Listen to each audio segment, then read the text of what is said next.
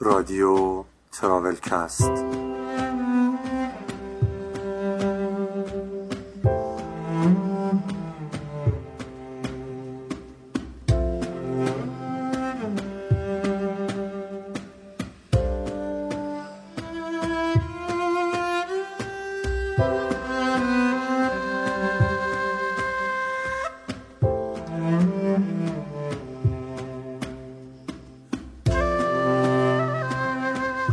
سلام، من مجید قربانی هستم و شما بخش دوم مصاحبه با محمد مقدس و پرستو عباسی رو میشنوید. در فصل دوم تراولکست قراره با آدم‌هایی صحبت کنیم که زیاد سفر میرن و کلاً مسافرن.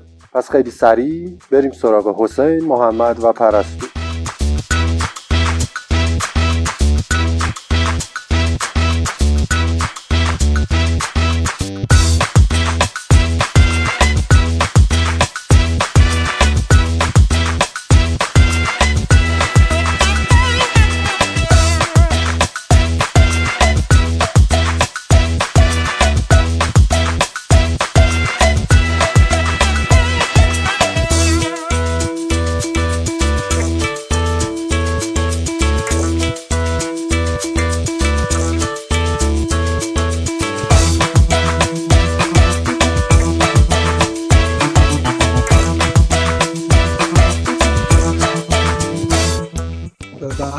دوم گفتگو با محمد مقدس و پرستو عباسی وارد میشیم.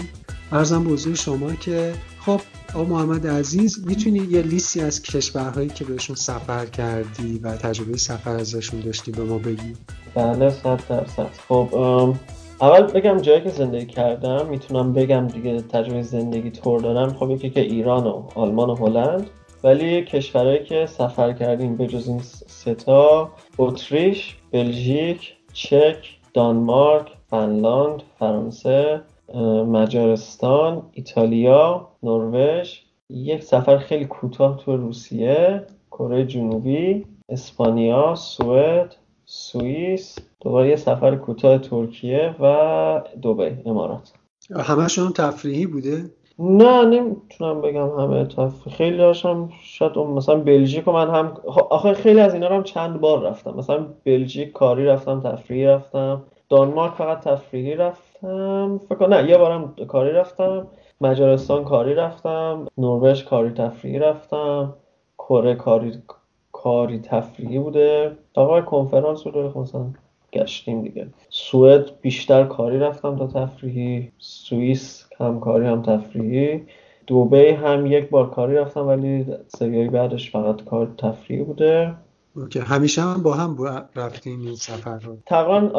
آره، بجز شاید یکی دو مورد معمولا همیشه با هم رفتیم.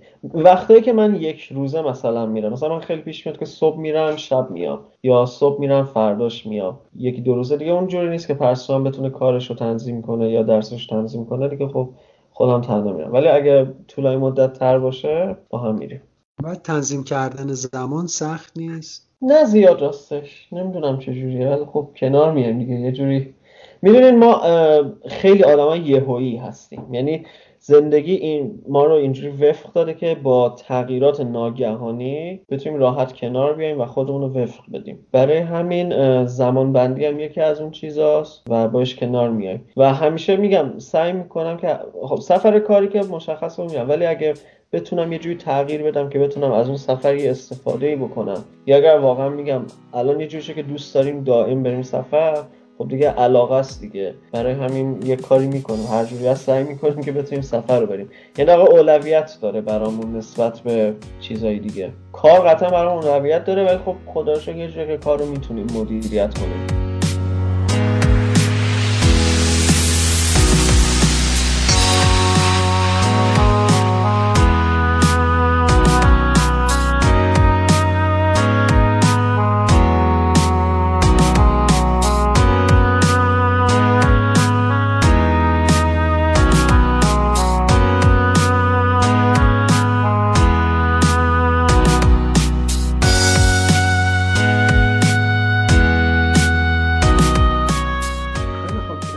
خب ما برگردیم به اون کشورهایی که شما بهشون سفر کردیم. من میخوام از آخری شروع بکنم. از آخری منظورم از لحاظ فاصله است، یعنی از کره شروع بکنم. بله. و در واقع سرزمین جومونگ، یه ذره از سرزمین جومونگ برای ما بگید ببینیم چی بوده. جومونگ نمیدونم برای کره بود یا نه. خب عرض کنم که بود. ما کره رفتنمون به خاطر یه کنفرانس IETF بود و گفتیم که خب چه اتفاقی از این بهتر که ما بریم کره رو هم ببینیم. عرض کنم خدمت شما که برای ما اون موقع برلین بودیم. از برلین باید می‌رفتیم فرانکفورت و یک پرواز 11 ساعت و نیم اگه اشتباه نکنم رفتن بود به سئول. و وقتی که وارد میشی خب تکنولوژی اصلا چی بگم براتون. از هواپیما که در میای با نقال طوری شما رو میبرن به سمت یه ایستگاه قطاری که قطاره هر 2-3 دقیقه یه بار میاد و اونجا مثل کره قطارها و سیستم حمل و نقل جلوی ریل پوشیده است. حتما دیدین یه سری کشورها درا باز میشه فقط وقتی قطار میاد. مثل تهران نیست که باز باشه، منظورم اینه. خیلی جاها مثل آلمان و هلند و اینا بازه، ولی اونجا پوشیده است و یه قطار میاد، شما سوارش میشی. قطار هم میشه گفت تقریبا سریع و سیره، خیلی سریع میبره شما رو داخل شهر رو. و راستش موقعی که ما رفتیم، حالا جای خاطره تور هم هست، از این خاطره های بدبیاری همزمانی با اتفاقات ناگوار ما چند تا داریم. همزمان شد با موقعی که نخست وزیر کره فساد اقتصادی و اداری داشت و توی خیابونا تظاهرات بود و زیاد اوضاع فروشگاه‌ها و کار و اینا درست نبود. این اتفاق جالب بود. و بعد اینکه خب کلا یک دنیای کاملا متفاوت، یک فرهنگ بسیار متفاوت، مردم به نظرم خیلی سخت کوش، خیلی سخت کار، زیاد کار کن، ولی شاید نه چندان توریست فرندلی. آدمای بسیار خوب، مهربونی به نظر میان، ولی شاید چون خیلی خستن، نمیدونم، و انگلیسی خیلی کم بلدن. فکر کنم مثلا ما تو یه هفته‌ای که اونجا بودیم با هر کره‌ای که سعی کردیم صحبت کنیم، سوال برام شد، چون همه چی هم به کره‌ایه، هیچی به انگلیسی تقریبا شما پیدا نمی‌کنی. از خرید مثلا بلیت قطار گرفته، چه میدونم، تا یه سری رستورانا، حالا مثلا غذای حلال پیدا کردن اونجا هم برخلاف تصور که اول فکر کنین سخته، ولی یه منطقه‌ای بود که کلا غذای حلال اونجا بود. خیلی جالب بود. ولی میخوام بگم اغلب انگلیسی حتی مناشد نبوده باشه. بعد و انگلیسی خیلی کم صحبت میکنن، برای همین یکم کار سخت میکنه. و یکم شاید میگم مردم مهربونی ان، ولی یکم شاید خستگی، یکم عصبانی ان، نمیدونم، یا شاید زبونشون اونجوریه، ما حس کردیم عصبانی و خشنن. مثلا ما سوار اتوبوس شدیم یک جایی، اونجا هم حالت اینکه شما یک کارتی باید بخری و کارت شارژیه و دستگاه هم که گفتم کلا فکر می‌کنم انگلیسی نداشت اصلا. واسه سفرم برمیگرده به 2 سال قبل دقیقاً، ممکنه سر جزئیات فراموشم شده باشه.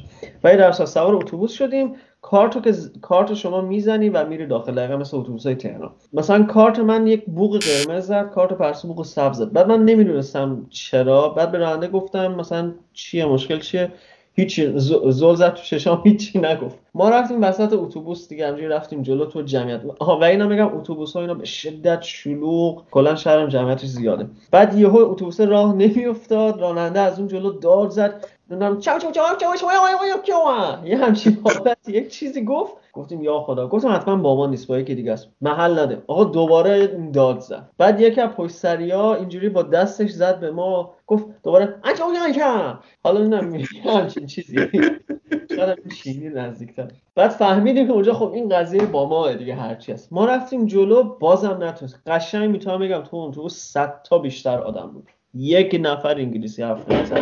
مرکز شهر سئول بود، ولی حدس میزنم که طبعا به کارت دیگه، چون کارت قرمزه. بعد هی مثلا می‌خواستیم یکی بگیم آقا الان چیکار کنیم، خب کارتو این دوباره میزنه شارژ کنه، هیچ چاره نمی‌فهمه. نهایتا از جیبم پول درآوردم، گفتم شاید مثلا باید پول بدم دوباره بلیط بخرم، که پولو دادم انگار مشکل حل شد و مثلا مشکل بود. ولی می‌خواستم بگم که چقدر انگلیسی هیچ حرف نمی‌زنه. یا مثلا یه بار ساعت فکر کنم 8:30-9 شب بود، مثلا ما سوار یه اتوبوس دیگه شدیم. حمل و نقل عمومی اونجا فقط همون متروهای، متروهاش هم تقریبا تندروه متروهای مثل متروهای ایران و اتوبوس، از این ترام یا اینجور چیزا ندارن و ایستگاهاشون هم خیلی با هم فاصله داره چون شهرم خیلی بزرگه. یه شب ساعت 8:09 بود ما سوار اتوبوس شدیم و اتوبوس واقعا میگم بازم تو اون ساعت پر و ترافیک، خیابونا ترافیک، شاید هم به خاطر اون تظاهرات بود، نمیدونم. هوا هم آلوده، هواشون هم واقعا آلوده است. بعد توی اون مترو تو اون ساعت شما میبینید که همه تقریبا خوابن و خسته.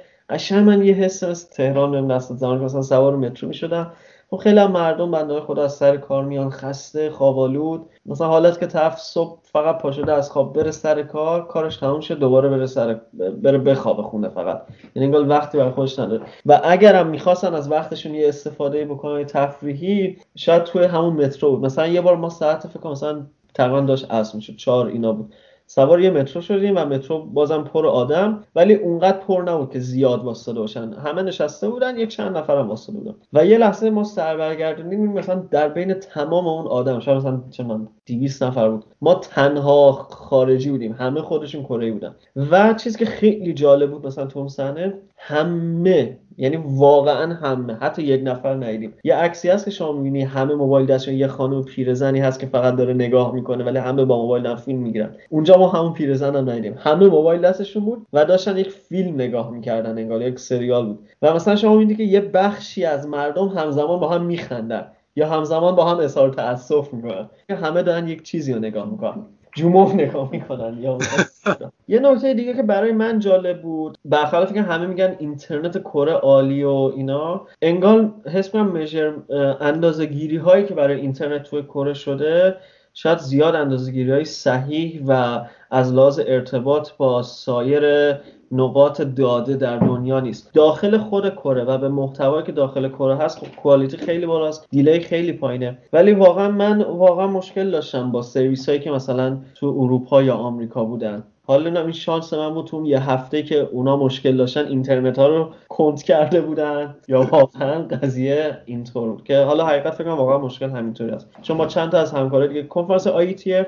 اینترنت انجینیرینگ تاسک فورس هست، یعنی جایی که کلا بحث راجع به ساختن پروتکل‌ها، دیزاین اینترنت، و اونجا من با چند نفر دیگه سوال می‌کردم، اونا همین مشکل رو داشتن و اینجوری بود سیستمشون. دیگه عرض کنم خیلی قصرهای جالبی داره، یعنی واقعا همون چیزایی که ما تو سریال جومونگ اینا می‌بینیم اونجا قصر هست، شما می‌تونید قصرها رو ببینی. معمولا یه ورودی ارزون داره، به نظرم کره کشور ارزونی بود، حالا حداقل با پول یورو به نظرم ارزون میومد. حالا الان ما یکم بین اون اختلاف نظر اینجا به نظر من ارزون میومد. بعد عرض کنم خدمتتون که قصرها رو میتونستیم ببینین و خب مثلا قطعا تو قصرها که میرفتی، قصرهایی نبود که توش الان کسی زندگی کنه، قصرهایی بود که مثلا تاریخی بود و نگه داشته بودن که شما برید بازدید کنیم و بعد اونجا آداب و رعایت میکردیم، مثلا سر صدا نمیکردی، مثلا این سری جاها رو با کفش رفتن ممنوع بود، اصلا نباید با کفش وارد میشدی. بعد یه سری مغازه تورهایی هم هست که به شما لباسای کره‌ای اجاره میده، مثلا چندم یک ساعت، مثلا چندم 20 یورو، واقعا یادم نیست عددش، به شما از اون لباسای اجاره میده، بتونی اون لباسا رو بپوشی، بری تو اون قصر راه بری، عکس بگیری، فیلم بگیری، حالا هر چی که دوست داری. یه مورد خیلی جالب و عجیب دیگه اینه که توی سری خیابونا می‌بینی که خب کره قطعاً غذای ماهی و غذای دریایی زیاده، شما می‌بینی که کلی کیوسک مانند مثلا لبو فروش یا چه می‌دونم باقالی فروش هستن، مثلا ما توی سرما دیگه رو گاری اینا از اون حالتی‌ها هم خیلی زیاده. می‌بینی مثلا دورش صندلی گذاشته و مثلا با یه حالت پلاستیکی بالای سرش سقف ساخته و اینا، ملت میرن تو مثلا میشن غذا می‌خورن و غذا حالا جالبه هشپای زنده همونطوری از تو آب جوش مثلا در میاد و همونجا روی میز میذاره، همونجا تق تق تق تق هشپای بنده خدا داره میگه منو نکشین، همونجا میزنن دست و پاش قطع میکنن میخوردن. حالا ما که راستش نخوردیم مثلا، ولی خب غذای کره‌ای رو یه جایی گفتم پیدا کردیم و رفتیم تست کردیم. قبلا هم خورده بودیم مثلا کیمچی، نمیدونم کیمچی معروفشه دیگه، حالا اسمای دیگه شو بلدم نیستم دیگه. عرض کنم خدمتتون دیگه چی جالبه، تکنولوژی، ولی واقعا تکنولوژی خیلی زیاده. دستشویی ها حتی، یعنی عذر میخوام که میگم، ولی مثلا دستشویی ها هست که مثلا دستشویی حالتی که شما نیاز نیست خودت رو شستشو بدی، دستشویی این کار برای شما انجام میده توالت به اصطلاح. حالا از این سیستم توالت که میگم همه جای دنیا هست، ولی مثلا تو کره نرمه، یعنی براشون این چیز کاملا نرماله که باشه تو همه هتل‌ها و محیط‌ها. ولی مثلا کشور دیگه مثلا یا باید جای لوکسی باشه یا مثلا خودت در خونه بگیری، چیز نرمالی نیست. حتی من اونجا حس کنم نرماله. یک رستوران ایرانی ما اونجا پیدا کردیم، خیلی خیلی رستوران، اسمش پرشین پلس بود، قصر ایرانی، خیلی خیلی مهربان و در واقع فرندلی بودش صاحبش، ولی بقیه کارمنداشون کره‌ای بودن و همه مهموناشون هم طبعا کره‌ای بودن. خیلی هم شلوغ بود، مثلا ما یه روز وسط هفته بود رفتیم و شلوغ بود و غذاهاش زیاد نمیتونم بگم مثلا اورجینال ایرانی بود ولی خوب بود. و مثلا آقا میگفت ما تو فکر کنم گفت سئول یا کره نمیدونم، گفت 88 تا ایرانی مثلا هست بر اساس آماری که سفارت داره. من به غذای ایرانی که اونجا خوردیم خیلی حساس شدم. منوش چی بود اونجا؟ داشت کباب، داشت جوجه، داشت نمیدونم آش رشته حتی داشت، خورش قیمه هم داشت، داشت یعنی غذای ایرانی داشت واقعا.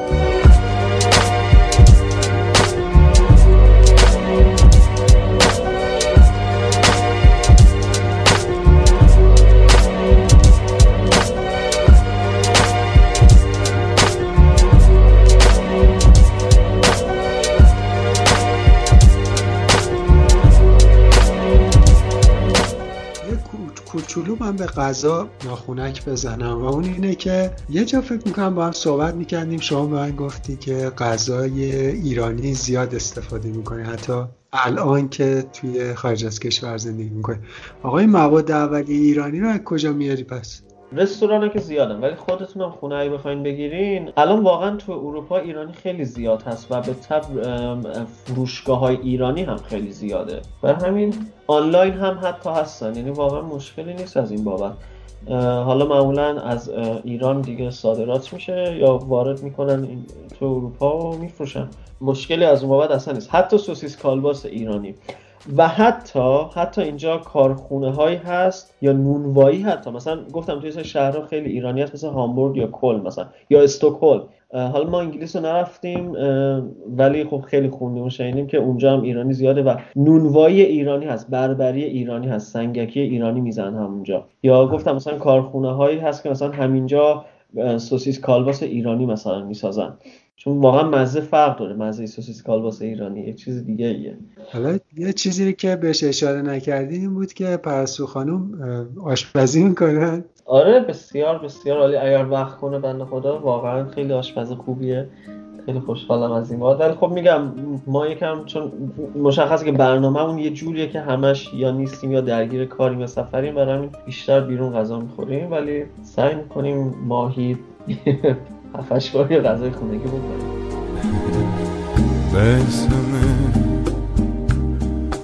Bésame mucho como si fuera esta noche la última vez. Bésame, bésame mucho que tengo miedo a perderte, perderte después. Bésame, bésame mucho, como si fuera esta noche la última vez. Bésame, bésame mucho, que tengo miedo a perderte, perderte después. خب از جنوب اروپا شروع بکنیم، ایتالیا و اسپانیا. ایتالیا یه کشوری که خیلی به نظرم شبیه ایرانه، به نظر شخصی حالا ممکنه خیلی مخالف، مثلا شما روم که بری قشنگ فکر می‌کنی اومدی تو تهران، حالا یا حتی مشهد، به خاطر سیستم رانندگی ماشینا از توی هم رد میشن، از رو هم میپرن، موتورها همینجوری میان میرن، تو پیاده رو یهو موتور در میاد، اصلا این وضع عجیبی. حالا مثلا تو آمستردام یه سری پیاده روها هست که لاین دوچرخه و موتور میتونه بره، ولی تو مثلا ایتالیا اینطوری نیست و یهو موتور میاد از تو پیاده رو رد میشه که مثلا سبقت بگیره، تو روم مثلا یا تو میلان حتی.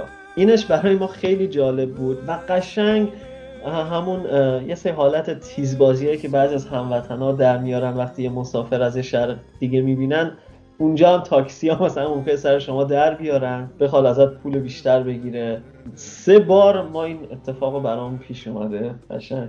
خب غذا که دیگه غذای ایتالیایی و خب چی بگم، ایرانی‌ها خیلی غذای ایتالیایی دوست داریم، ولی واقعا غذای ایتالیایی که تو ایران باز می‌خوریم، باز من اون رو ترجیح میدم به غذای ایتالیایی که حتی تو خود ایتالیا خوردم.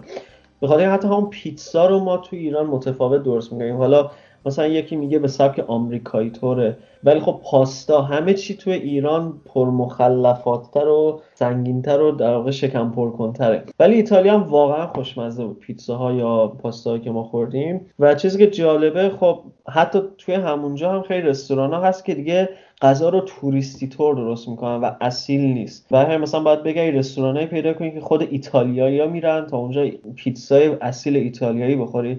و باز شهر به شهر نوع پخت و سبک پخت میتونه متفاوت باشه. مثلا ما معمولا خب یا ویژیتریان پیتزا میخوردیم، یا حالا پاستا همینطور، یا مثلا مارگریتا میخوردیم. همون رو هم میبینی که هر جاش میری یه جور متفاوتی بر درست میکنن و اون پیش خدمت ها یا در واقع اون گارسون، حالا هر چی که اسمشه، کسی که یاد از شما سفارش میگیره، خب مثلا سعی میکنه شما راهنمایی کنه. معمولا انگلیسی خوب حرف نمیزنن، حالا اگر چرا رستورانی که مثلا کم لوکس تر یا ستاره دارن به اصطلاح خوب قطعا انگلیسی حرف زدن، و اون رستورانی که میگم غذای اصیل بخوای گیر بیاری معمولا انگلیسی حرف نمیزن، ولی طرف یه جوری بهت میفهمونه. و رفتار، میگم رفتار خیلی دوستانه است. مثلا دوستای من که ایرانیایی که تو ایتالیا زندگی کردن میگن معمولا ایتالیا با پنبه سرتو میبرن یا یه جوری سرتو میبرن نفهمی، همچه حالتی با خنده و شوخی، ولی مثلا آروم آروم سرد کلاه رو میزن. حالا برای ما که پیش نمیاد تا حالا به جز اون مورد تاکسی، ولی بستنی هم خب خیلی جالبه. حالا از این مورد که خارجیم، از لحاظ دیدنی خب ایتالیا واقعا فوق العاده است. خب ما توی ایتالیا روم رو دیدیم، یک شهرکیه که داخل سوئیس ولی مال ایتالیاست، کمپیونه دایتالیا، اونجا رو دیدیم. میلان رفتیم، ونیز رفتیم، پیزا رفتیم، فلورانس رفتیم و همه‌شون واقعا کلی دیدنی داره. از اون بنایی که مثلا ما تو فیلم گلادیاتور دیده میشه، خب هست که کلوسوم معروفه، خب اون هست، خیلی دیدنی و عظمت داره. اگر یه موقع کسی خواست بره اونجا، پیشنهاد می‌کنم حتما قبلش بلیط آنلاین بگیرین. خب مثلا ما این کارو کردیم، ولی وقتی رفتیم اونجا دیدیم که کسایی که بلیط نگرفتن تو چه صفای قشنگ، میتونم بگم 500 نفر 1000 نفر تو صف بودن، و خب مثلا ما شانس که داشتیم قبلش آنلاین گرفته بودیم رفتیم. خیلی دیدنیه. ونیز رو هم که گفت رفتیم، ونیز هم فوق‌العاده است. یعنی ونیز به نظر من یه شهریه که آدم میتونه چند روز بره اونجا و بمونه، بس که آرامش داره و خب فوق‌العاده شهر روی آبه. تو اروپا هست شهرهای دیگه که مثلا خود آمستردام هم یه جورایی میشه گفت شهر روی آبه، ولی خب ونیز یه چیز دیگه ایه. و ونیز اصلا مثلا ماشین نمیشه برد و کلا شهر ماشین نداره، برای همین اتوبوس‌های آبی یا تاکسی‌های آبی داره، یعنی قایق‌هایی که اونجا میرن. این تاکسی‌های آبیش فوق‌العاده گرونه به نظرم، حالا شاید چون هزینه نگهداری و اون سیستم خاص شهر شاید منطقی باشه نسبت به قیمت اونجا، ولی خب مثلا مقایسه کنی به زمانی که اون میبره تا شما رو، مثلا یک زمان 5 دقیقه 10 دقیقه مثلا 40 یورو مثلا میگیره، منطقی نیست. میام اتوبوس هایی داره که در واقع این سیستم حمل‌آورش هم اتوبوس قایقیه مثلا. خیلی شهر قشنگه. مگنوم های خیلی خوشمزه‌ای هم داره. ولی یه موردی که ما اولین باری که رفتیم ایتالیا تجربه کردیم زلزله بود. ما 3 تا زلزله رو اونجا تجربه کردیم که کشته داد. اتفاقا ما اولین شهری که رفتیم روم رفتیم و اونجا ایر بی ام بی گرفته بودیم و به حساب خودمونم خب چون نرفته بودیم و دیدی نداشتیم فکر می‌کنم تو منطقه خوب و خیلی خونه عالی گرفتیم. در اصل ما فقط عکسای داخل خونه رو دیده بودیم ولی انگار کلا بافت شهر حالت قدیمی طورش رو حفظ کرده و خونه‌های خیلی قدیمی و خب توی خونه خوب بود. ولی این خونه که ما رفتیم آسانسورهاش هم حتی قدیمی بود، یعنی حتی نکرده بودن اون تغییر بدن. مثلا شما می‌بینی داری برای خونه شبیه چند 150 یورو میدی 200 یورو میدی، حالا زیاد چون قیمت بالایی نباشه اگه دوستای دیگه بررسی کنن، ولی کم هم نیست، میشه گفت یک جای متناسبه. ما دو تا دیگه دوستامون بودیم اونجا، ولی وقتی رفتیم دیدیم یه آسانسوری که از این آسانسور که قشنگ شما زنجیر آسانسور، اصلا آسانسوره چی بهتون بگم، در و دیوارش همه نرده بود، یعنی شما قشنگ میدیدی بیرونو و مثلا هر طبقه رو که می‌خواست بری 1 دقیقه طول داشت، خیلی آروم می‌رفت، یعنی رسما انگار یکی نشسته بود اونجا زنجیر رو می‌کشید تا این آسانسور بره بالا. و شما حساب کن ما طبقه 4 یه خونه بودیم و از آسانسور که در میومدی باید یک فاصله مثلا 20 متری رو میرفتی که سمت چپت خونه ها بود، سمت راست یه نرده بود و بعد حیاط، یعنی طبقه 4 و یکم هم شیب داشت این فضایی که باید پیاده میرفتی تا میرسیدی به مثلا اون خونه که ما بودیم. حالا شما حساب کن یه شب ما نشسته بودیم تقریبا ساعت 6 اینا بود، یهو زلزله اومد. اول ما نفهمیدیم زلزله است، بعد من دیدم نه من واقعا دارم جابجا میشم، همه چی خیلی تکون میخوره. ما بدو اومدیم 4 طبقه رو با چه ترس و وحشتی پایین، ولی دیدیم مردم خودشون خیلی ریلکس، اصلا انگار هیچ اتفاقی نیفتاده و دارن با فوتبال داشتن نگاه می‌کردن تو کافه و حتی آدمایی که تو اونجا بودن یا تو هم ساختمون به ما نگاه میکردن، مثلا میگفتن این دیوانه ها رو مثلا. آقا هیچی، ما یه ساعت جای شما خالی واسطیم، گفتیم خب این یه چیزی بود گذشت. آها و این باعث شد که من کلمه ایتالیایی زلزله که میشه ترموتو این رو یاد بگیرم. سعی رفتم تو توییتر زدم، دیدم آره یه زلزله‌ای بوده مثلا 6 ریشته و مرکزش یه شهر دیگه بوده ولی خب روم هم لرزیده. هیچی، ما بعد یه ساعت این برگشتیم بالا، گفتیم بچه‌ها حالا همین نزدیکای در بخوابیم، نزدیک چارچوبا که یا بتونیم سریع حفاظ کنیم یا برگ. البته آها تصمیم گرفتیم حفاظ نگیریم چون گفتیم این خونه قطعاً میریزه اگه زلزله طولانی بشه، در بریم سنگین‌ترین. هیچی آقا جات خالی. ما بعد 1 ساعت که برگشتیم بالا، تازه نیم ساعت جاتون که خالی نه بپخشین، بعد نیم ساعت یعنی چنان لرزید قشنگ 7 بود فکر کنم، من پا به رهنه اومدم بیرون در این حد، و دیگه واقعا ترسیدم. یه سری از مردم خودشون هم فهمیدن زلزله است اومدن بیرون، ولی خیلی کم. یه سری دیگه هنوز ریلکس بودن، داشتن از اون طبقه‌های بالا به ما میخندیدن، یعنی قشنگ داشتن ما میخندیدن. ما 1 ساعت و 2 ساعت اونجا با هم نشستیم صحبت کردیم، فکرام چیم، گفتیم این فایده نداره تو این خونه دیگه. همونجا سری گشتیم یه مثل این پلاژایی که ما توی شمال داریم، یه همچین سیستمی هست تو اونجا خارج از شهر نزدیک دریاتور و ایناست. سری تو booking.com پیدا کردیم و از اونا گرفتیم که در واقع یه حالتی بود که زلزله می اومد میدونستیم که اون کارش نمیشه. این 2 تا زلزله که بعد این زلزله تو اون مرکزش کلی فکر کنم 80 تا کشتم داد و چند تا بنای تاریخی تخریب شده بودن و اینا. دیگه از اونجا ما یکم گشتیم و یادم نیست دیگه کدوم شهر رفتیم، ولی نهایتاً یه روز فلورانس بودیم. ساعت 7 صبح ما دوباره با زلزله از خواب، یعنی اینقدر زلزله دوباره شدید بود که ما از زلزله پریدیم و اینجا هم فکر کنم طبقه 3 بودیم و مثلا در حین همون فرار که ما رو به پله ها داشتیم که میگن آقا موقع زلزله تو پله ها ندوین، ولی خب ما کاملا مخالفش انجام دادیم. در حین فرار مثلا موبایل من از همون بالا دستم افتاد که تقریبا خورد شد صفحش. آره این خاطره که برای ما پیش اومد اونجا، ولی به جز این واقعا مثلا ایتالیا قشنگه. یه سری بعدش هم دوباره رفتیم مثلا این سری جای دیگه ایتالیا رو، مثلا میلان یک کلیسای فوق العاده دیدنی داره، حتما باید دید. فلورانس یک سری پل‌های روی آب داره که خیلی قشنگه، یک موزه فوق العاده قشنگ داره که هم موزه است هم اثرای هنری توشه، مجسمه سازی دیگه. عرض کنم خدمتتون که واتیکان هم یک چیزی که من 100% پیشنهاد می‌کنم حتما برین، هم قدرت کلیسا رو ببینین که چقدر زیاده و هم خب خیلی از لحاظ هنری و تاریخی خیلی دیدنیه. داخل خود روم چند تا کلیسا هست که واقعا قشنگه و همه اینها رو تو گوگل مثلا بزنین must see Rome یا must see میلان یا مثلا tourist attractions میلان، اینا همه رو براتون گوگل میاره. منم تو اینستاگرام هم مثلا یه سری عکس گذاشتم از اونجا که میتونین ببینین اگه دوست داشتین، ولی پیشنهادم همونه که تو گوگل بزنین، خیلی خیلی دیدنی و تاریخی زیاد داره. Strangers in the night exchanging glances, wandering in the night, What were the chances we'd be sharing love before the night was through?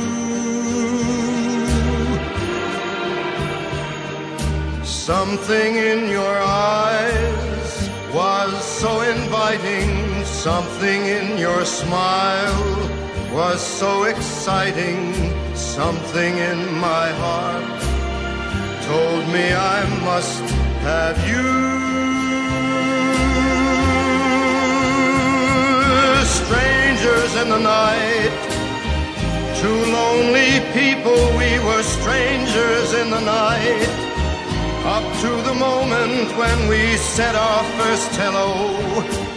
Little did we know, love was just a glance away, a warm embracing dance away. And ever since that night, we've been together, lovers at first sight, in love forever, it turned out so right, for strangers in the night. حالا از ایتالیا که خیلی هم البته بامزه بود برای من راستش ایتالیا و اتفاقات ایتالیا. اینکه رفتیم توی ساختمون، شیب داشته طبقه 4، حیات بوده، اصلا فضای سورئالیه، یه جوریه. آره و واقعا همه، یعنی میگم همش اینجوریه. قطعاً شاید ساختمان نوساز باشه ولی هدفتون ما هدفمون بود که توی منطقه مرکز شهر باشیم که رفت آمد به جای دیدنی روم برامون راحت باشه. راستش یه چیزی هم که مهمه، شما هر جایی که سفر میری به نظر میسه مناطق هست که شاید مناطق خوبی نباشه برای خانواده یا مناطق خوبی نباشه برای خارجی‌ها. این چیزا رو آدم باید نگاه کنه. حالا مناطق توریستی صرفاً همیشه مناطق خوبی نیستن ولی ما چون اونسایی مثلا واقعا توریست بودیم و هدفمون بود نزدیک باشیم به همه جا، خب مثلا اونجا رو انتخاب کردیم. ولی خیلی شبیه ایران و ایتالیا از لحاظ رانندگی و رفتار مردم و همه به هم سلام میگن، خون گرمن واقعا. اسپانیا هم همینطوره، یعنی اونا هم خونگرمن. اسپانیا هم واقعا همینطوره، اسپانیا هم واقعا خونگرمن. و شاید دوباره یه چیزی که بین ایتالیا و اسپانیا که راجع به هلند مثلا این رو هم گفتم، این که اینا چون خیلی با آفریقا تجارت داشتن، شاید برای همین نسبت به خارجی هم خیلی دیدشون بازه و مهاجر بیشتر توشون است. البته تو ایتالیا هم راستگرایی داره، خیلی رو افزایشه ولی کلا بازم به نظر خونگرمن. اسپانیا هم آره واقعا خونگرمن. خب غذای معروفشون این چیزی به اسم تاپاسه. البته ما از اسپانیا فقط بارسلونا رفتیم که اونم تفریحی بوده و بارسلونا فوق‌العاده دیدنیه، یعنی واقعا به نظر میاد جایی که ما حداقل یه بار دیگه هم بریم. خیلی معماری‌های جذابی داره. بعد با مردمش که صحبت می‌کردم، ایتالیا هم همینطور، هم ایتالیا هم اسپانیا جفتشون وضعیت بازار کار خیلی بده و خیلی درصد بیکاری انگار روش اونجا رو به افزایشه و انگار اختلاف طبقاتی هم یک جورایی داره زیاد میشه. مثلا یک سریاشون خیلی پولدار میشن، یک سریاشون فقیر و حالا تو هر دوشون باز ایتالیا بیشتر فساد اداری زیاده. دوباره تو همه این شهرها اون قضیه تورهای اتوبوسی صدق میکنه، شما اتوبوس بگیری از اون هاپان هاپافا و راحت همه جای شهر رو باش ببینی و زمان در اختیار خودت باشه. Over and over I keep going over the world we knew once when you walked beside me, that inconceivable, that unbelievable world we knew when we two were in love, and every bright neon sign turned into stars, and the sun and the moon seemed to be ours. Each road that we took turned into gold, but the dream was too much for you to hold. Now over and over I keep going over the world we knew, days when you used to love me. سوالی که برای من همیشه پیش میاد تو این جور کشورها، مخصوصا در مورد ایتالیا، مهاجرهایی که از طریق دریا بهشون وارد میشه، این موضوع هم شما چیزی اونجا ازش دیدین؟ چون من خاطرم از کلا فکر کنم ایتالیا اروپا یا قانونهایی که داره تصویب میکنه کلا که یه ذره که بیشتر از یه ذره مهاجرت رو محدود میکنه. و چیزی که شنیده بودم راجع به قایقایی بود که میرفتن این مهاجرای بنده خدا رو از توی دریا نجات میدادن و حالا براشون قانون گذاشتن که این کار نکنن. ببینین این هایی که از طریق دریا اینا میان بنده خدا از سمت آفریقا معمولا میان و از در واقع اینا مهاجر اقتصادی هستن. ولی واقعیت اینه که ایتالیا و آلمان، این دوتا و فکر کنم سوئد هم میشه گفت، ولی ایتالیا آلمان، ایتالیا رو بیشتر خیلی اشباع شده و واقعا یه گنجایش نداره. میدونین قضیه این که این قانونا رو میذارن اینه که دیگه گنجایش نداره و دارن سعی میکنن که تو اروپا مهاجرهای اینا، البته پناهندن، این مثلا کسی که اونجوری میاد بهش پناهنده گفته میشه، سعی به اینه که اینها رو پخش کنن بین کشورهای مختلف تا روی سیستم یک کشور فشارن. بالاخره کسی که میاد اینجا باید آموزش زبان ببینه، طرف باید آموزش کار ببینه، سر کار باید برش کار باشه. و یه مشکلی که با یک سری از کشورهای آفریقا، ماجرای کشور آفریقا بیشتر اینه که متاسفانه مقصر خودشون هم نیستن، شاید مقصر کشورهای غربی هستن که اتفاق برای اون افتاده که منابع اونا رو غارت کردن. شاید بشه گفت اینی که مثلا من خودم دیدم یک کسی از آفریقا، اگه اشتباه نکنم کامل اریتره، نمیدونم مال کجا، یا اتیوپی یادم نیست، اصلا مداد ندیده بوده تو زندگیش. یعنی شما فرض کن که باید همچین کسی بهش آموزش بدی، خب خیلی سخته، نیاز به نیروی کار داره، نیروی کار با حوصله داره و متاسفانه معمولا حقوق کسایی که میان به این مهاجر آموزش بدن، حقوقا درآمدهای خیلی پایینه، برای همین همش هم رقابت نمیکنه. و واقعا شاید بشه گفت کسایی که میرن به این واقعا خیلی آدم انسان دوست و خوبی ان، یعنی واقعا شاید اگه بهش دست جاش برای همیناست که میان به اونا کمک میکنن. برای همینه که شایسته از این قانونا میذارن. و ما اتفاقا یه فیلمی دیدیم که جشنواره برلین فکر کنم پیارسال رو برنده شده بود، سی فایر، در آتش دریایی، همچین چیزی راجع به همین مهاجرای ایتالیا بود و قایقایی که میرفتن این تفلکا رو میگرفتن و قایقایی بود که میدیدی اینا اینقدر روی آب بودن که از تشنگی همه کشته شده بودن، همه تلف شده بودن. مثلا اونجا میگه که حتی مثلا آلمانیای ما دیدیم تو آلمان بود، تو برلین دیدیم فیلمو که مثلا گریه می‌کردن، یعنی واقعا باور نمیشه. برای همین قضیه قوانین اینه و از طرف قایقایی هم هستن که میرن جلوی اون قایقایی که میخوان کمک کنن رو بگیرن، یعنی هر دو طرف قضیه هم هست. این قایقایی که میخوان برن کمک کن چیز جلوی اونا رو بگیرن، دولتیان یا از خود مردمه؟ من چیزی که تو اخبار خوندم و مستندی که دیدم، الان قایقایی هستن که دولتی نیستن، یعنی خصوصی هستن.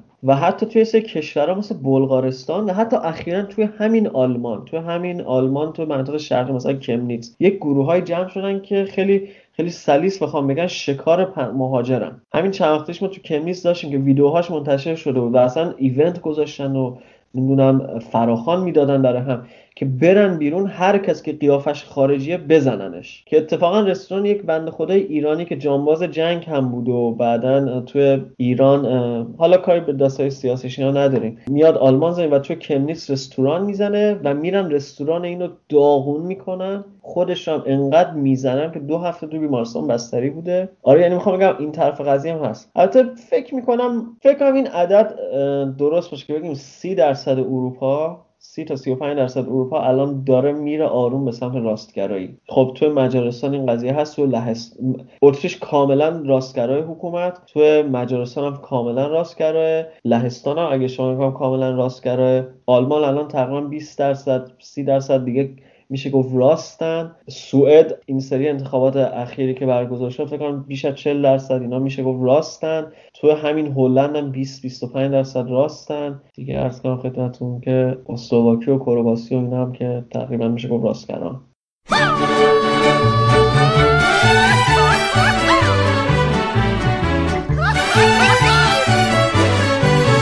Remember me have to say goodbye, remember me. Don't let it make you cry, for even if I'm far away, I hold you in my heart. I sing a secret song to you each night we are apart. Remember me, though I have to travel far. Remember me, each time you hear a sad guitar.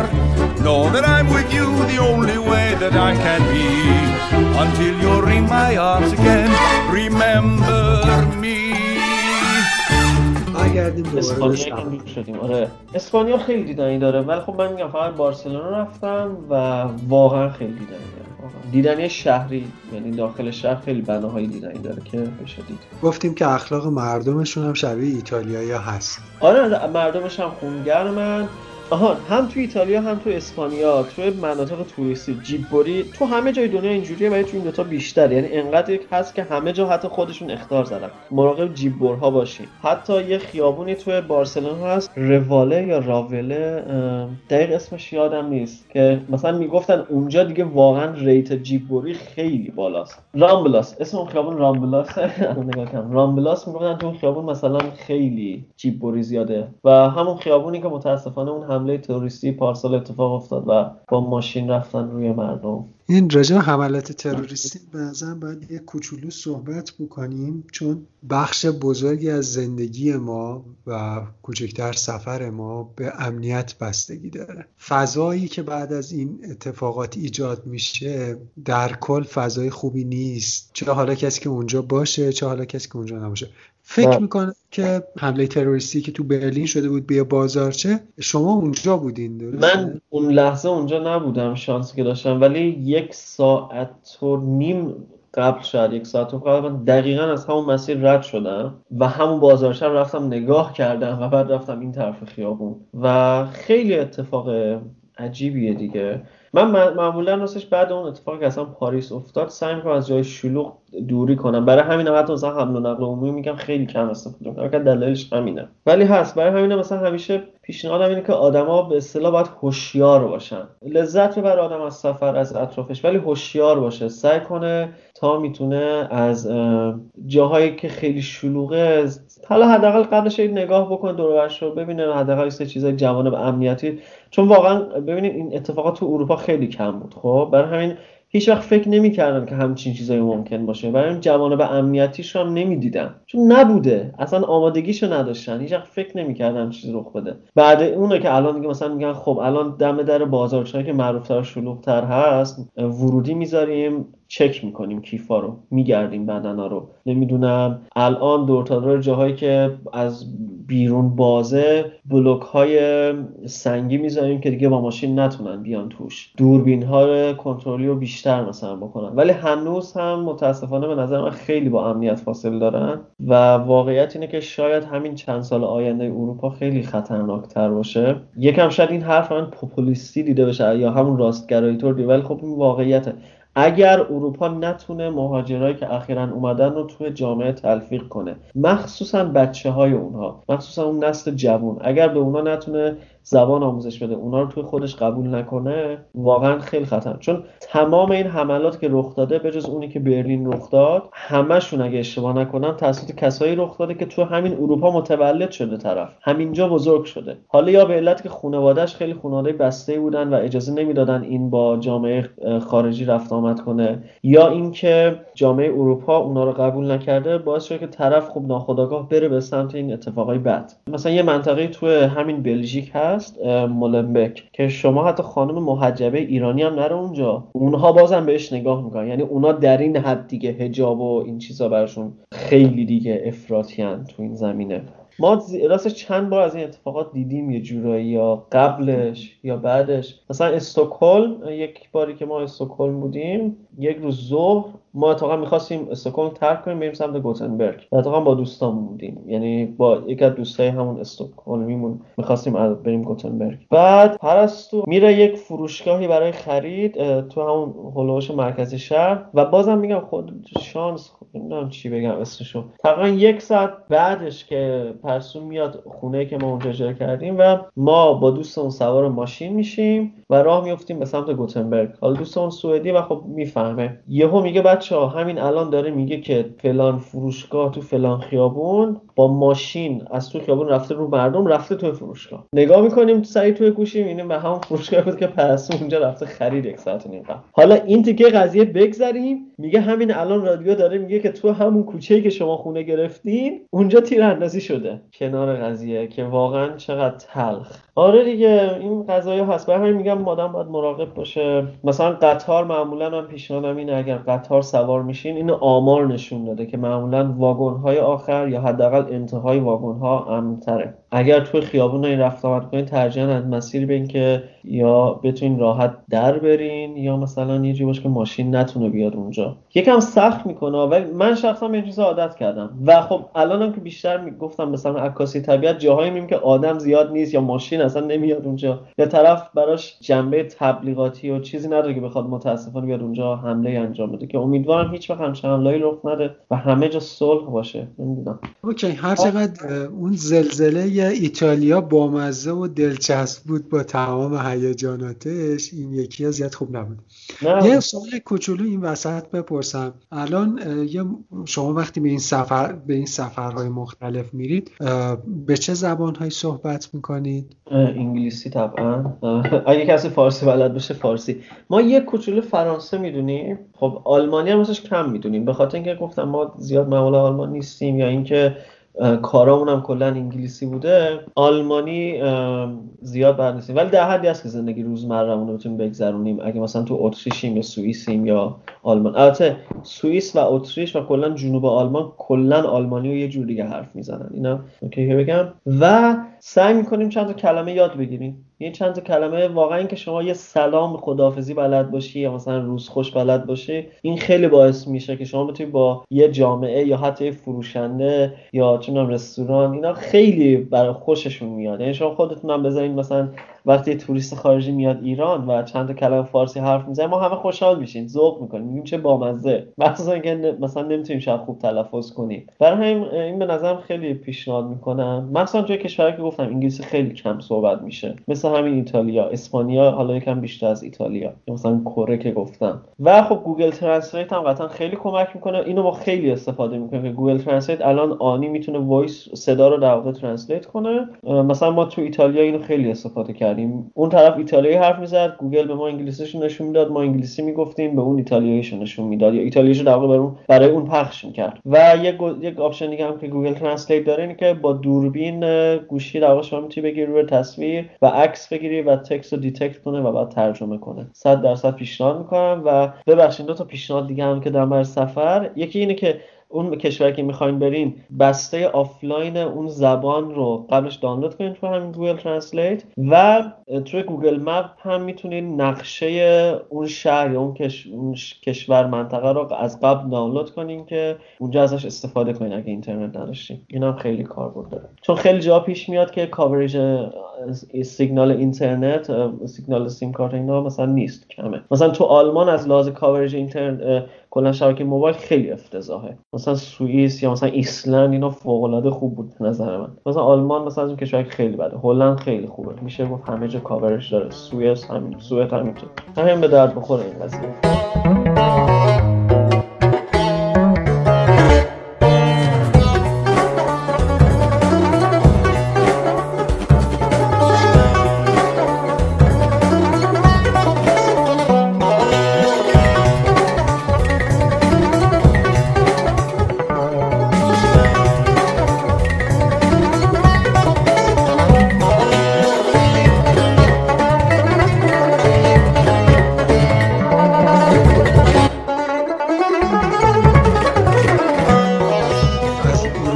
فاصله بگیریم، شما ترکیه و امارات و روسیه، این سه تا کشوری که یه ذره از چیز فاصله دارن، از این مرکزی که ما داریم راجعش صحبت می‌کنیم. مثلا یه ذره راجع به اینها هم صحبت بکنیم، مخصوصا روسیه. راستش روسیه اون اولام گفتم زیاد نبود، شاید در حد یک و نیم روز بودم، ولی تو همون یک و نیم روز سه چیزا رو فهمیدم. خب مسکو بودم، مسکو هم خیلی دیدنیه. من زیاد قطعا نتونستم جای دیدنیشو برم، همین مثلا کاخ کرملین رو شما اصلا میتونی از بیرون فوق العاده دیدنیه. یه سری موزه داره، یه قصر تور داره که اسمش هم خیلی قشنگه. فرودگاه شرمتیوف، شرمتیوف همچین اسمیه، فرودگاه اصلیشه که خیلی بزرگه.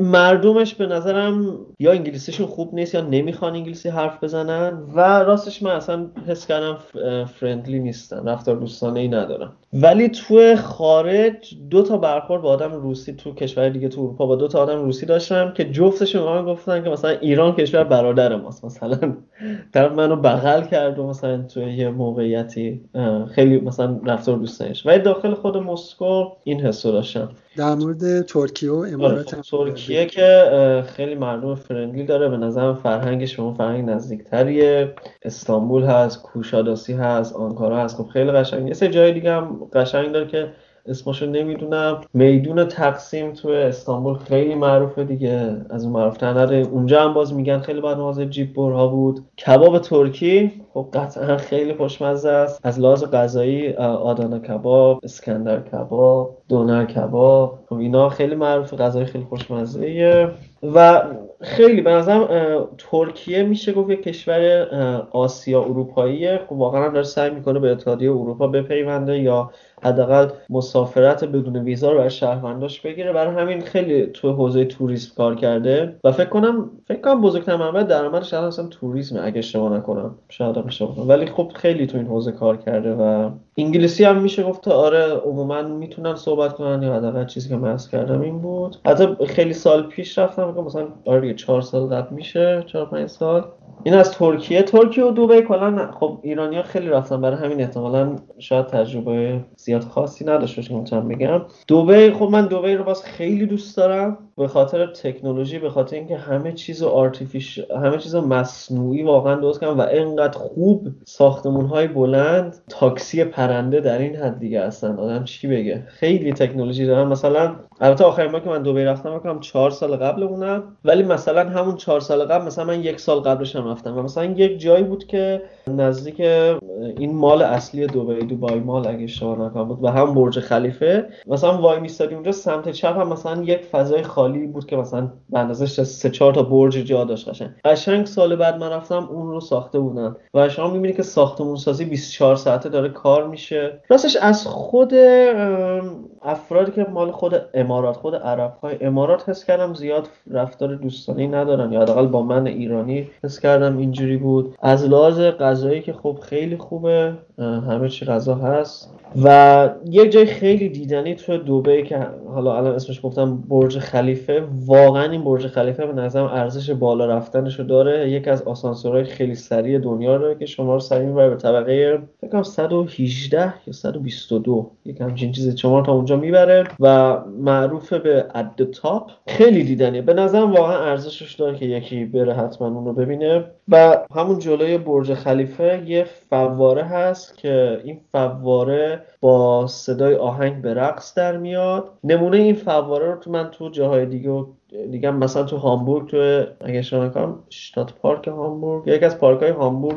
مثلا دقیقاً همچین فواره‌ای هست که اونجا با صدای ارکستر و در واقع موسیقی کلاسیکه، ولی مثلا اینی که تو دبی با موسیقی‌های پاپ و موسیقی‌های روز مثلا پخش میشه و تا ارتفاع خیلی زیادی فواره میره بالا افشانه‌هاش و خیلی خیلی دیدنیه. این دوتا واقعاً به نظرم خیلی دیدنیه. دیگه تو دبی شما می‌تونید سافاری برین، تو کویر اونم تجربه جالبیه. من نرفتم به خاطر اینکه خیلی بالا پایین میپره و مثلا برای یکی از دوستام رفته حالت تعبوی جا شده، ولی فکر کنم تجربه جالبی باشه. کلی برج‌های خفن واقعا داره. اگه اهل ساختمون و تکنولوژی و معماری نوین باشین، خب دبی بهترین ها هر چی تو دنیا اختراع میشه دبی بهترینش اونجا میذاره. اکسپو 2020 که در واقع بزرگترین نمایشگاه جهانی که هر چند سال یه بار برگزار میشه، مثلا دبی انتخاب شده برای سال 2020 و خیلی دوست دارم برم. احتمالاً من واقعا پیشنهاد میکنم بازم هر کسی دبی، واقعا هم داخل خود ایرانمون خیلی دیدنی زیاده، هم همین اطراف ایرانمون همین دبی و ترکیه خیلی دیدنی دارن. و خب حالا مسائل چون سیاسی و این چیزا هم از که آدم میتونه در نظر بگیره و تصمیم بگیره دوست داره بره دبی اصلا ببینه یا نه نمیدونم، ولی دیدنی اینجوری خیلی زیاده. همه چی مصنوعی، مثلا شما داخل یه مال میری و داخل همون مال پیست اسکی،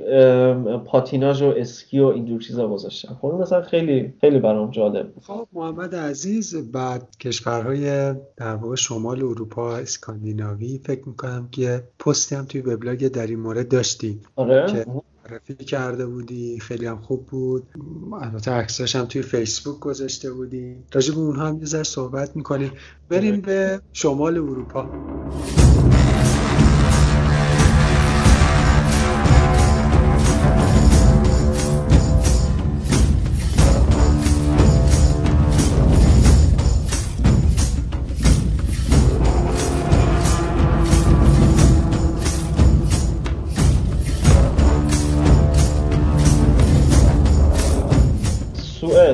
سوئد کشور سرد، تقریبا نصف سال خیلی تاریکه. این دوتا از بدیاشه به نظرم و شاید بشه گفت اینکه یک ذره راستگرایی داره توش بیشتر میشه که از نکات منفیش گفت. ولی به جز اون یکی از کشورهای پیشرو در حوزه آیتی و تکنولوژی توی اروپا است.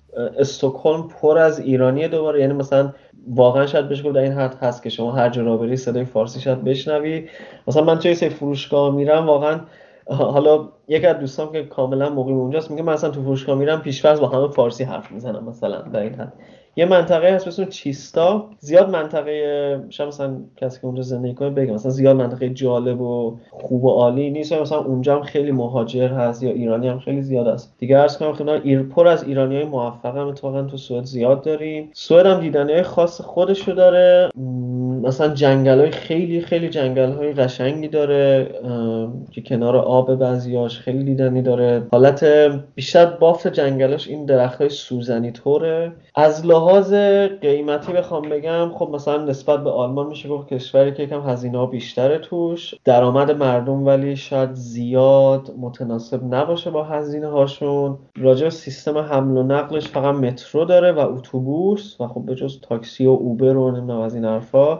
یه خاطره خیلی جالبم میخوام بهتون بگم. ما یه بار مثلا از هتل داشتم میرفتم به سمت فرودگاه آرلاندا و اوبر گرفتم و رانندم ایرانی در اومد. بعد بنده خدا من گفتش که چیزه، گفت کجا داری میری؟ مثلا گفتم الان دارم میرم مثلا آلمان. گفت آره من قبلا تو استکهلم رستوران داشتم ولی تو استکهلم تو سوئد، اینو بگم قبلش، تو سوئد کلا داریم میریم مثلا کشلس شدن، یعنی همه چی با پول الکترونیکی و کارت و این حرفا باشه.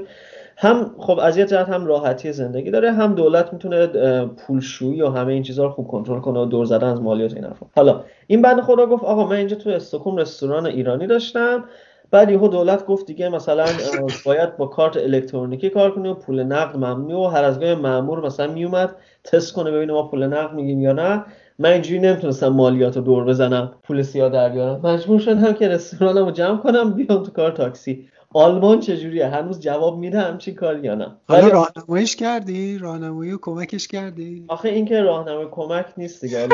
شوخی به نظرم آدم هر جایی که میره، من نمیگم تو بیا کاملا همرنگ جماعت شو هر کاری که اونا میکنن، ولی حداقل آسیبی هم به اونجا نزن و سعی کن حداقل قوانین رو رعایت کنی. حالا اگه تو خونه‌ت یا تو محیط خودت هر جوری هستی، بیرون ناهنجاری انجام نده دیگه. البته نمیتونم بگم واقعا حس کنی مالیات واقعا داره برای خودت و زندگی هزینه میشه، ولی حداقل این امنیت نسبی که وجود داره که خب البته ما تو ایران هم مثلا امنیت، اگه بخوای بگم امنیت میشه گفت سطح خوبی داره نسبت به کشورهای اطراف آدم بررسی کنه، واقعا عالیه. یا حتی همین حملات که این همه تو اروپا رخ میده و خیلی حملات دیگه جزئی تو اروپا رخ میده که زیاد تو اخبار بولد نمیشه دیگه. طرف دیگه با چاقو در میاد میره بیرون، راستش یک کوچولو نرمال شده مثلا تو فرانسه. حالا اگر تعداد نفراتش زیاد قربانیاش زیاد نباشه، زیاد تو اخبار بولد نمیشه. حالا اصلا آره، ولی وقتی میای اینجا دیگه سعی کن اگه مالیاتتو بده شاید امنیت نسبی بعد برقرار بشه و چه میدونم اون مالیات تو زیرساخت‌های اجتماعی عمومی مثل چون جاده این چیزا حالا استفاده میشه. من شخصا تو آلمان از میزان مالیاتی که دارم میدم راضی نیستم، حس میکنم زیاد من بر نمیگرده، زیاد خوب استفاده نمیشه مالیاتم راجع به آلمان. ولی مثلا تو هلند مالیات که طرف شرکت هم میدم یا نمیدونم اینا خب به نظرم اونجا هست. حالا این برداشت شخصی منه دیگه. سوئد بخوام بگم بهتون، سرماش یکم زیاده دیگه، ولی واقعا این قضیه گلوبال وارمینگ چیز واقعیه. مثلا برفایی که من تو 2017 مثلا من فکر کنم در سال شاید 10 تا 12 بار میرم استکهلم و میام و برفایی که تو 2017 میدیدم انگار برفاش واقعا دیگه زود آب میشد، ولی هوا واقعا سرده، یعنی قشنگ تا منفی 10 15 خیلی چیز نرمالیه اونجا و اصلا هیچ سیستم سیستم حمل و نقل و کار و این چیزا مختل نمیشه با این قضیه. برعکس اون امسال حجمه گرمای عجیبی کلا اروپا رو گرفته بود، از جمله حتی مثلا همون ایسلند، و تا همین اکتبر خیلی شهرات اروپا الان دیگه هوا باید سرد باشه یا مثلا دیگه زیر 5 درجه باشه توی یک سری شهرها، ولی مثلا الان میبینی که هوا هنوز 10 درجه میشه در طول روز و این واقعیته. و تو تابستون انقدر گرم و زیاد شده، یه نقاطی مثلا تو استکهلم و نروژ بودن که از زمانی که در واقع ثبت دما رسما آغاز شده تا حالا همچین دمای گرمی ثبت نشده بوده و باعث شده بود که آتش سوزی بشه، در این حد مثلا گرم شد. و نمیگم عددشو، ولی حجم خیلی زیادی از جنگل‌ها تو سوئد و نروژ امسال تو تابستون آتیش گرفت، در این حد که از فرانسه و آلمان و لهستان و هلند و اینا هلیکوپتر میفرستادن اونجا که بتونن تو این بحث خاموش کردن آتیش کمک کنن. من یه سوالی داشتم، کلام عددشو بخوام بگم 250 کیلومتر مربع جنگل سوخت امسال توی آتیش‌های سوئد، در این حد گرم شده بود هوا، و حتی مناطقی که نزدیک آرکتیک نزدیک قطب و اینا شده بود. فکر می‌کنم که اون موقعی که ایسلند رفته بودین تابستون بود، درسته؟ تقریبا آخرای تابستون اول پاییز میشه. آره. بعد جایی که رفته بودیم برف هم داشت، من یادم. آره. خب ببینید یه سری نقاط هست همه جای دنیا که در واقع اونجاها حالت یخبندان همیشه، یعنی کلا همون نقاطیه که میگن آقا اونجا داره دیگه زیاد آب میشه و واقعا گرمای زمین ایناست، ولی توی سطح زمین و معابر عمومی و نمیدونم جاده و جنگل و این جاهای معمولیش برف نیست. توی یکی همون نقاطی که به اصطلاح یخچال‌های طبیعیه کاملا یخه و خب قطعا توی قله ها خب برف هست، ولی برف نبود، یعنی برفی نیامد تو اون 10 روزی که ما اونجا بودیم.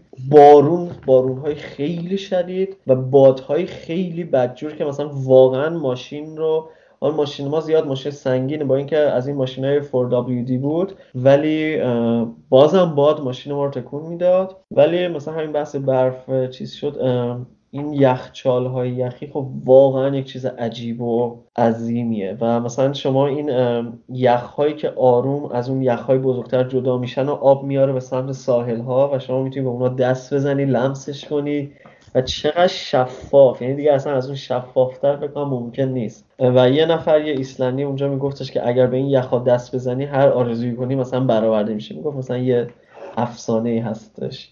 یه چیزی هم راجع به شفق قطبی گفتی، اون شفق قطبی هم دیده بودین اونجا؟ متاسفانه اون بازه که ما رفتیم دقیقاً 1-2 روز آخرش باید میدیدیم که هوا خیلی ابری شد و هوا که ابری میشه شما تقریباً نمیتونی ببینی و کیفیت خوبی نداره. برای همین من هنوز در واقع میتونستم میشد دید که انگار رنگ آسمون یکم سبز رنگ توره، ولی اون چیزی که شما تو عکس‌ها دیدین رو من نتونستم ببینم، بخاطر اینکه ابری بود خیلی. ولی امیدوارم شاید توی مارس دوباره برم ایسلند تقریبا چند ماه دیگه و امیدوارم که این سری بتونم ببینم.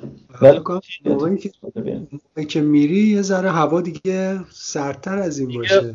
آره اوج سرماست. ولی نکته جالب راجع به ایسلند اینه که بخلاف اینکه اسمش سرزمینی یخه، مینیمم دما -2 تا -3 هست و ماکسیمم دما 15 تا 18، کم سردتر از -2 تا 3 نمیشه. ولی اینکه به خاطر باد شما دما رو یک چیز کمتری حس کنی خب امکان پذیره قطعا. برای همین مثلا میگن باید حتما لباسای چند لایه بپوشین و لباس گرم بپوشین، ولی دما -2 تا -3 هست تو کل سال. آره یعنی دیگه از این پایین تر نمیاد، یعنی میخوام بگم اوج سرما دما میشه -2 تا -3.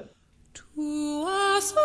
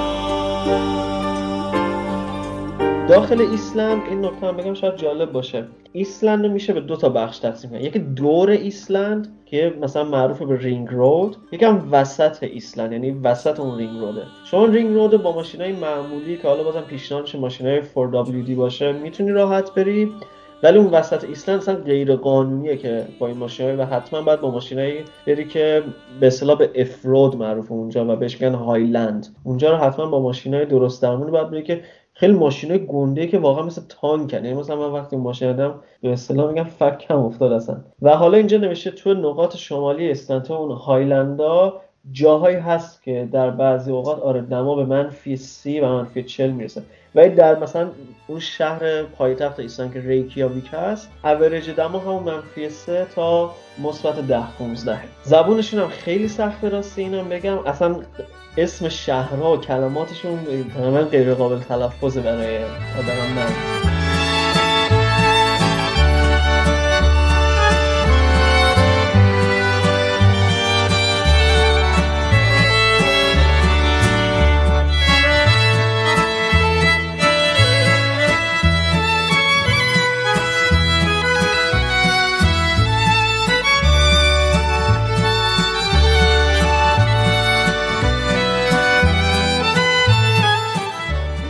کلی هست و سوال کلی من اینه که ببینید ما خیلی سفر ممکنه بکنیم، مثلا شما خیلی سفر کردی، یه سوال کلی میگه آقا هدف از این سفر چیه؟ خیلی از ماها وقتی سفر میکنیم از روزمرگی هامون فرار میکنیم، ولی یه موقعی از اونقدر سفر زیاد میشه انگار خود سفر به یک روزمرگی تبدیل میشه. حالا اینو میخواستم از شما بپرسم، مخصوصا اینکه این اواخر میگه سفر زیاد شده، اول هدف از سفر چیه؟ هم برای شما هم برای پرستو خانم، و اینکه در نهایت قراره که به چی برسیم تو این سفر؟ من اول رسیدم همسرم بگه تا من آب بخورم یکم راستش. من بیشتر هدفم از سفر خیلی دوست دارم با فرهنگ‌های مختلف آشنا شم، با اینکه ببینم مثلا مردم اون کشور چجوری فکر میکنن، چجوری رفتار میکنن، چه غذاهایی میخورن، طبیعت اون کشور چجوریه، آب و هواش، جورایی دنبال آگاهی هستی. بله دقیقاً. برام جالبه که ببینم چجوری هن، مثلا همونجور که تو ایران شهرهای مختلف خب خیلی چیزای خاص و مخصوص به خودش دارن، کشورام همینجورن، ولی بازم به نظرم یه سری کشور اروپایی خیلی شبیه همن، ولی توی ایران واقعا من از هر استانی به یه استان دیگه میرم احساس میکنم خیلی متفاوتن، یعنی انگار یک بافت و فرهنگ خودشونو دارن، مثلا حتی چی میگن بافت ساختمونا مثلا توی یزد با تهران خیلی فرق داره، توی شمال یا اصفهان یا شیراز یا جنوب البته من زیاد نرفتم. به خودم اینا خیلی برام جالبه که مثلا چجوری اینجوری شدن و چجوری تونستن این چیزو حفظ کنن. این آگاهی توی زندگی خودتون هم تأثیر داشته، یعنی شما رفته باشین سفر یا چیزی یاد گرفته باشین و از اون به بعد از این آگاهی و اطلاع استفاده کرده باشین؟ مطمئنا که تأثیر داشته، ولی در مورد خودم شاید الان چیزی یادم نمیاد، ولی مطمئنم که تأثیر داشته. ولی مثلا یکی از همکلاسیام بوده که یه کلاس زبان بود که خانم مسنی هم بود که آلمانی بود، بعد این مثلا خودش اون چیزی که به ذهنم اومد از تجربهش که گفتش که من رفتم انگلیس توی یه سوپرمارکت و این فروشنده شروع کرد با من صحبت کردن، سلام روز شما بخیر، روز خوبی داشتین، و خیلی گرم و گیرا با من صحبت کرد و میگم میخوام با اینکه سنش هم بالا بود میگفت اونجا مثلا من خیلی به فکر فرو رفتم که چرا ما تو آلمان این رفتار رو نداریم، چرا ما میتونیم دیگه مثلا یه سلام و یه حال شما چطوره، روزتون چطور بود و اینا چیز خاصی نیست که مثلا بتونیم مثلا دریغ کنیم، ولی مثلا ما این کار تو آلمان میکنیم، خیلی رسمی با هم صحبت میکنیم. خودمون هم تو دوستامون خیلی دیدیم اونایی که خیلی سفر میکنن خیلی ذهن بازتری دارن، خیلی رفتارها رو بهتر میتونن درک کنن، هضم کنن، رفتار مختلف و فرهنگ‌های مختلف و آدمایی که سفر نرفتن کاملا این واقعا مشهوده توشون. محمد شما چطور؟ خب منم تقریبا همین هدف‌ها رو دارم، ولی من خیلی دوست دارم، یعنی الان میتونم بگم تو این 2-3 سال اخیر خیلی دوست دارم من طبیعت رو ببینم و با یکم به آفرینش نزدیکتر بشم و ببینم که چه چیزهایی خلق شده و بتونم هم صحبت که اول کردم بتونم اون اتفاقی که در اون لحظه تجربه می‌کنم یا اون احساسی که در اون لحظه تجربه می‌کنم و بتونم با اون عکسی که می‌گیرم بیامیزم و برای خودم نگاش کنم. حداقل قطعا عکسای من هیچ ارزش هنری و چیزی نداره، فقط برای دل خودمه و یه تمرین شاید خودشناسی باشه برام. و اینکه واقعا هر چی سفر آدم بیشتر میره تجربهش بیشتر میشه و واقعا این قضیه که به قول پرستو رفتار آدمای مختلف و تجربه آدمای مختلف رو می‌بینی و برخورد اونها و شاید بتونی ببینی اونها در موقعیت‌های مختلف چطور رفتار میکنن، چه کاری انجام میدن، یا مثلا حالا از لحاظ علمی و تکنیکالش هم می‌خوایم مثلا تو کشورهای مختلف ببینی که با مشکلات برای مشکلات مختلف چه راه حل‌هایی پیدا کردن و شاید تو بتونی یک روز اون راه حل رو برای یک چیزی استفاده کنی در یک کاری، چون خیلی از چیزها ذهنیته. یعنی مثلا تو شاید ببینی یک راه حل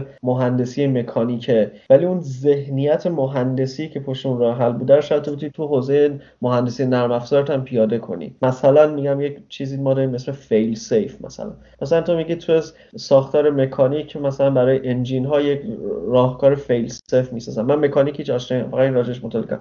حالا مثلا ما تو دنیای شبکه‌تو معماری‌های سطح بالا هم بیایم یه فیل سیفی ببینیم که اگه مثلا سیستم بتونه یه جوری به حالت به صورت سیف فیلیر داشته باشه و حالا راه‌های ریداندنسی فلان. مثلا که این چیزا آدم میتونه ببینه و یاد بگیره. صرفا خود دیدن هم به نظر میتونه یه هدف باشه. این واقعا ما حتی مثال توی قرآن هم داریم که میگه برین و ببینین تا میتونین تجربه کنین. این واقعیت، این واقعا آدم هر چی بیشتر سفر میکنه تجربه میکنه. حالا سفرم حتما نباید سفر خیلی لوکس و پرهزینه باشه. میگم حتی سفر واقعا مثلا من الان واقعا دوستم دوباره مثلا من نیشابور رو یه جور دیگه ببینم. مثلا مشهد به نیشابور خیلی نزدیکه دیگه، من 18-19 سال زندگی مشهد دارم. من مثلا میگم نیشابور زیاد رفتم ولی هیچ وقت نرفتم درست ببینم، درست حس کنم. نظرم که همچین چیزایی حتی میتونه باعث افزایش تجربه آدم باشه. آره مثلا من خودم خب تهران همیشه کوهو میبینیم، یعنی هر روز که میریم بیرون کوهو میبینیم اگه هوا خوب باشه. آره ولی از موقعی که مثلا اومدیم آلمان خب برلین کوه نداره و اونجا من تازه متوجه شدم که مثلا چه چیزی ما داشتیم برروز میدیدیم و اون لذتی که باید رو نمیبردیم. یعنی الان بخوایم ما بریم کوه ببینیم باید بریم مثلا یه کشور دیگه، باید بریم اتریش، باید بریم سوئیس تا بتونیم مثلا همون کوه رو که مثلا هر روز میدیدیم ببینیم. دید آدم خب متفاوت میشه، یعنی یه چیزایی رو میبینه که قبلا نمیدیده.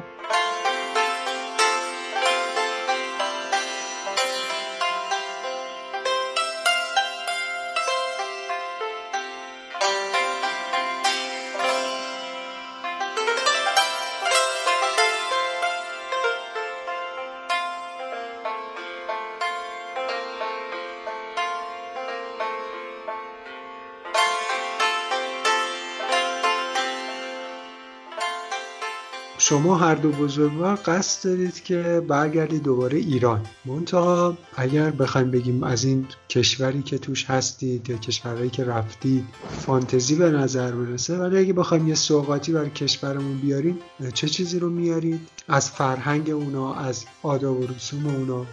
من یه فرهنگی که خیلی دوست دارم اینجا اینه که سفر براشون خیلی مهمه، حداقل تو قشر جوان. اصلا حالا نمیتونم بگم 100%شون ولی حداقل تو دوستای ما به فکر مثلا وسایل خونه یا اینکه نمیگم مثلا بد تیپن ولی اینکه همش لباس متفاوت بپوشن، لباس متفاوت بخرن، وسایل خونهشون مثلا چه بدونم آشپزخونهشون کامل باشه.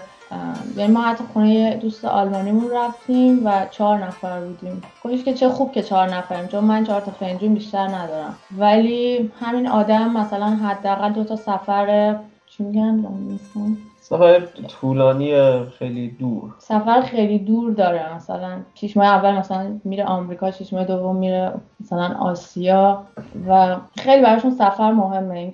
همونجور که گفتین یعنی یه هدفایی از سفر دارن که براشون اولویت داره نسبت به اینکه مثلا بخوان وسایلشون رو خیلی نشون بدن به هم یا خیلی براشون اینجور چیزا مهم باشه. یعنی توی جامعه یه جا افتاده، یعنی طرف مقابلم نمیگه که وای این چرا اینجوری فکر میکنه. و من این فرهنگشون خیلی دوست داشتم. و محمد عزیز؟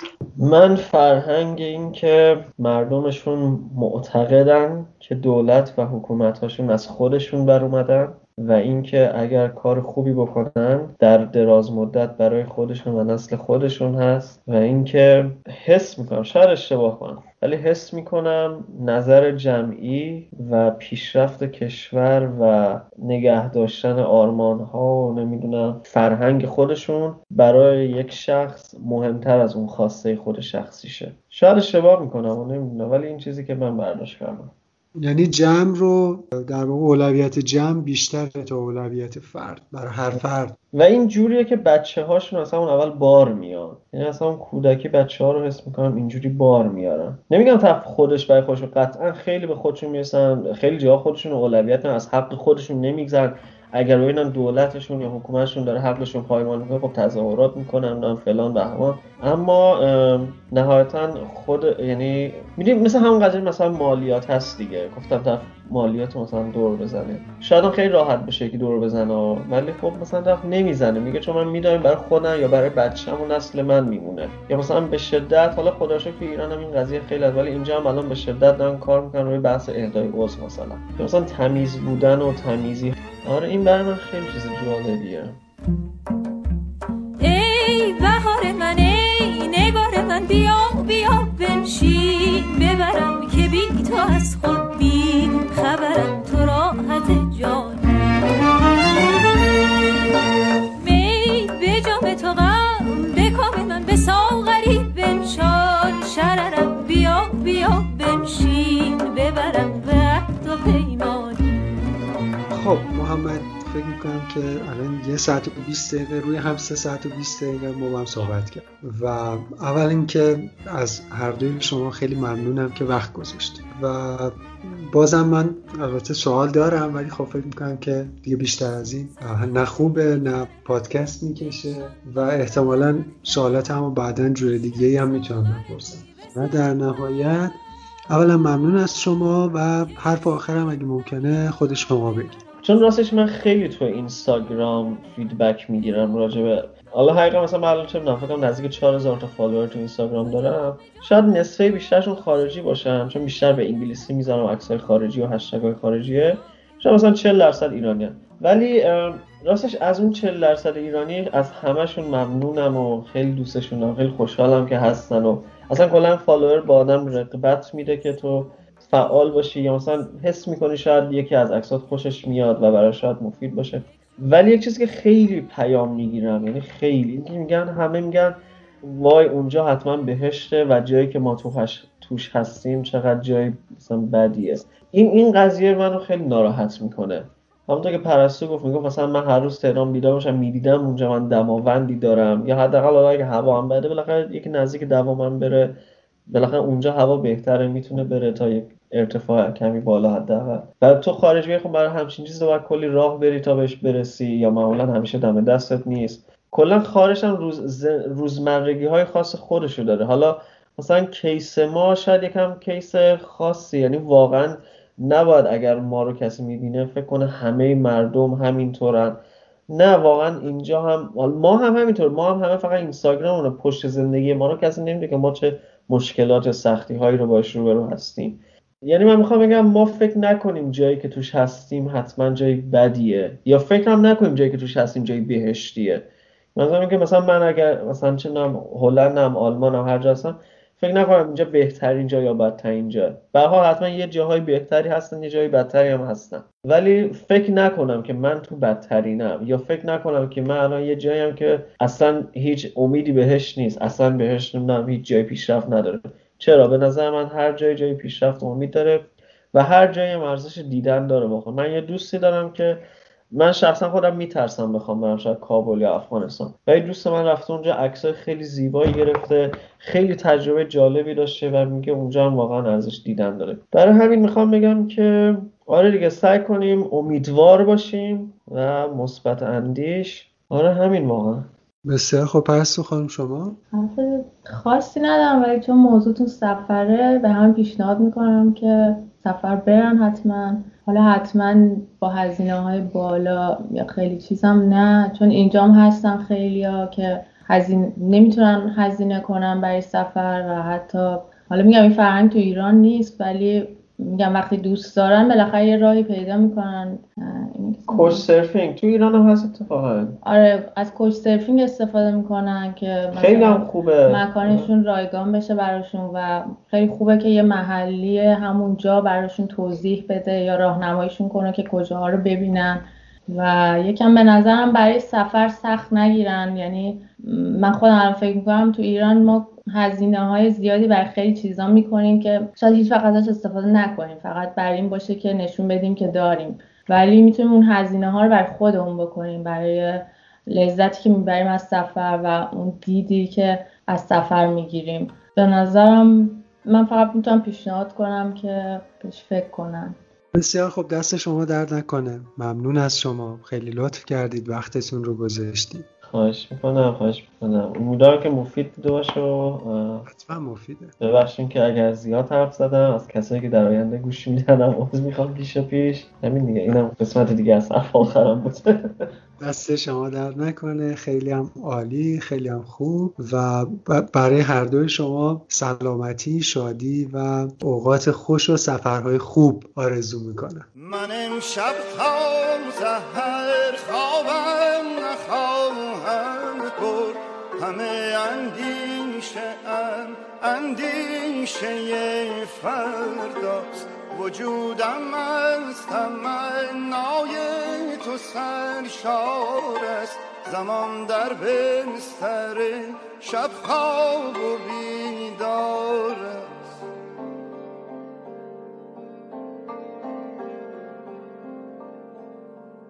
هوا آرام، شب خاموش، راه آسمان ها باز، خیالم چون کبوترهای وحشی می کند پرواز.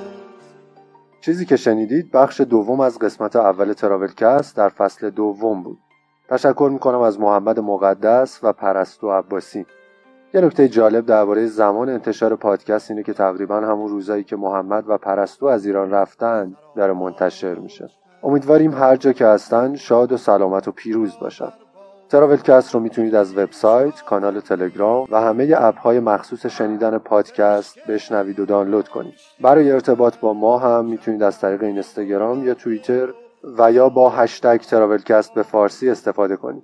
2 هفته دیگه با قسمت بعدی تراولکست و یه مصاحبه خیلی جذاب در خدمتتون هستیم.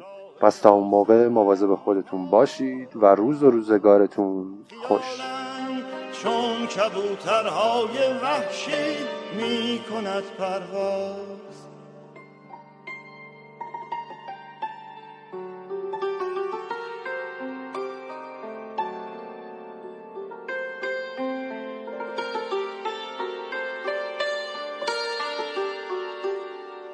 تنم را از شراب شعر چشمان تو خواهم سوم، برایم شعر خواهم